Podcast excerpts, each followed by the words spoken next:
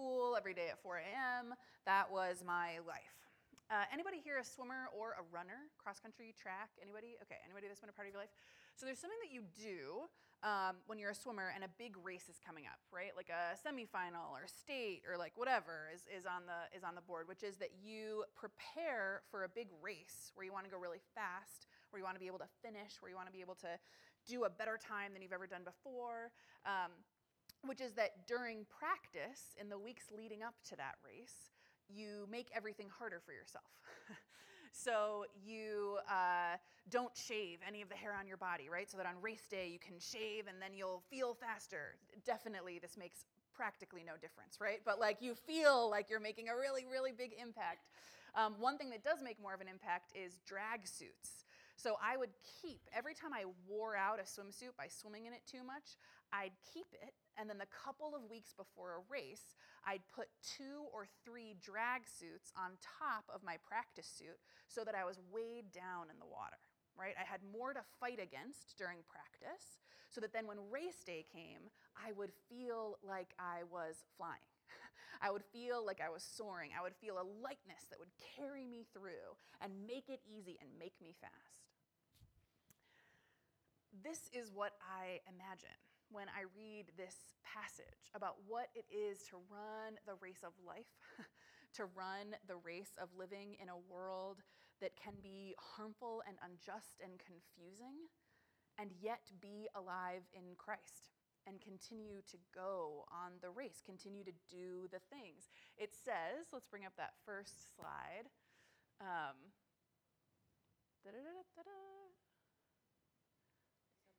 Okay, it says, Since we are surrounded by so great a cloud of witnesses, let us also lay aside every weight and the sin that clings so closely, and let us run with perseverance the race that is set before us, looking to Jesus, the pioneer and perfecter of our faith, who for the sake of the joy, for the sake of the joy that was set before him, endured the cross.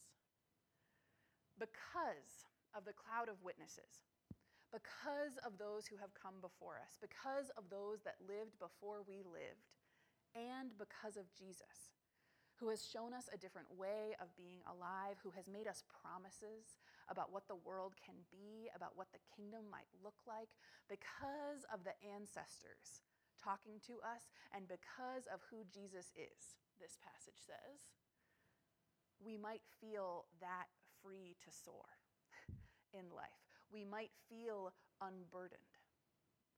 Those things that cling so closely and hurt us and weigh our shoulders down, we might be freed of them. If only we remembered the cloud of witnesses who did it before us and the Jesus who has promised us it is possible. It's a deeply hopeful passage. Um, and and some people, I think, for that reason, have found it cheesy, right? Like it's like it's just a little too earnest or a little too uncool. They like put it off the, the list of scriptures to read to one another. But I, I, this for me is what life has been. The, the, it's reality tested. It is, it is what has been both hard and beautiful about being a person who is alive. That there is so much joy in life, but there's so much hardship too for me at least, this might not be true for you, a lot of life feels like it weighs me down. Feels like it's hard. Feels like it's hard to get through. And that's particularly true when it comes to the parts of life that we've been talking a lot about this month in our sermon series, um, Courageous Conversations, Collective Liberation, which is racism and the oppressions that are a part of the world that can feel so overwhelming that to imagine living an individual life that has any impact on them can seem silly or childish or simply impossible, right? Given how deep racism is baked into all of the world, into all of the systems of it, into all of the parts of our experience, it can feel, how dare I say, that my living differently that my trying to live as an anti racist person, that the church trying to be an anti racist community or institution could have an impact on that weight, on that level of harm. And yet, and yet, that is what so many ancestors have done before us. They have found within them that capacity to imagine a world that was better than the one they inhabited. They endured pain and shame and hardship and said, This does not have to be how it is forever. I believe that things can be different. This is true of heroes personal and public. One of the ones I think about a lot, um, she just really matters to me. Reading her, her biography kind of changed my life in college is Ella Baker, um, who's one of the kind of unsung heroes of the civil rights movement. She was critical, she was core to many of the student organizations that got started during the civil rights movement in the United States. She planned and strategized many of the greatest boycotting campaigns and marches alongside people like Reverend Martin Luther King, who you did hear about in school. Um, and she did so with a humility and with a way of being sustained in the work that I think about all the time. She was one of the people who they would always send to talk to young people and to youth um, because she had been working for decades on radical democracy and taking apart racism and the structures of Jim Crow, right? Like, this was her life. She did it. Um, and she had a way of being that invited people into that life with her, where she was steady and she was solid and she was inviting.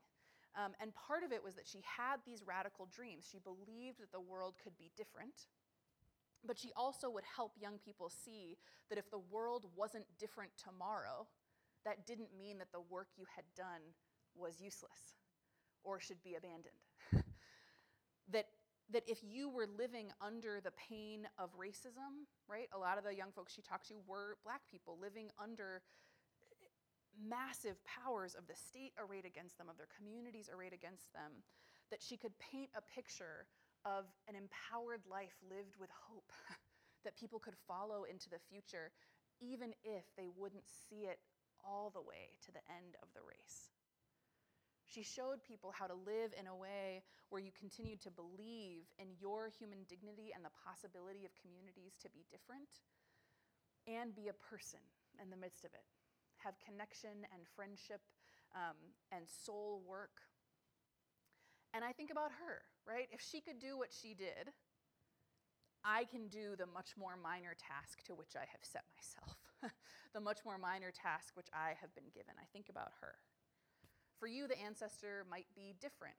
It might be the Mendez children, right? These kids, Mexican American school children in California, who sued the state for access to integrated schools eight years before Brown versus Board of Education.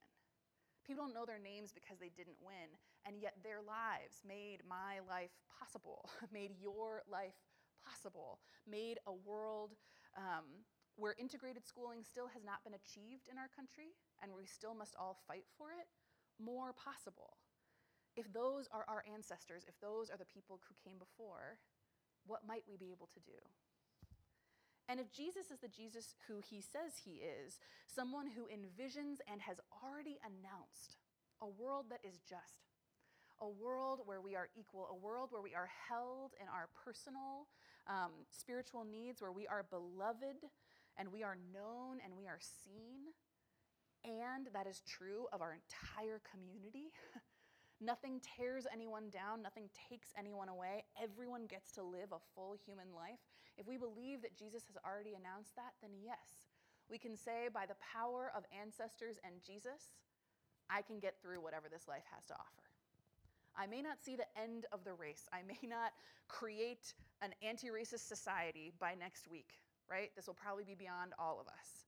And yet, there is a life we can live, there is a race we can run that shows honor to the Jesus who has declared what kind of world is possible and to the people who came before us who fought for it.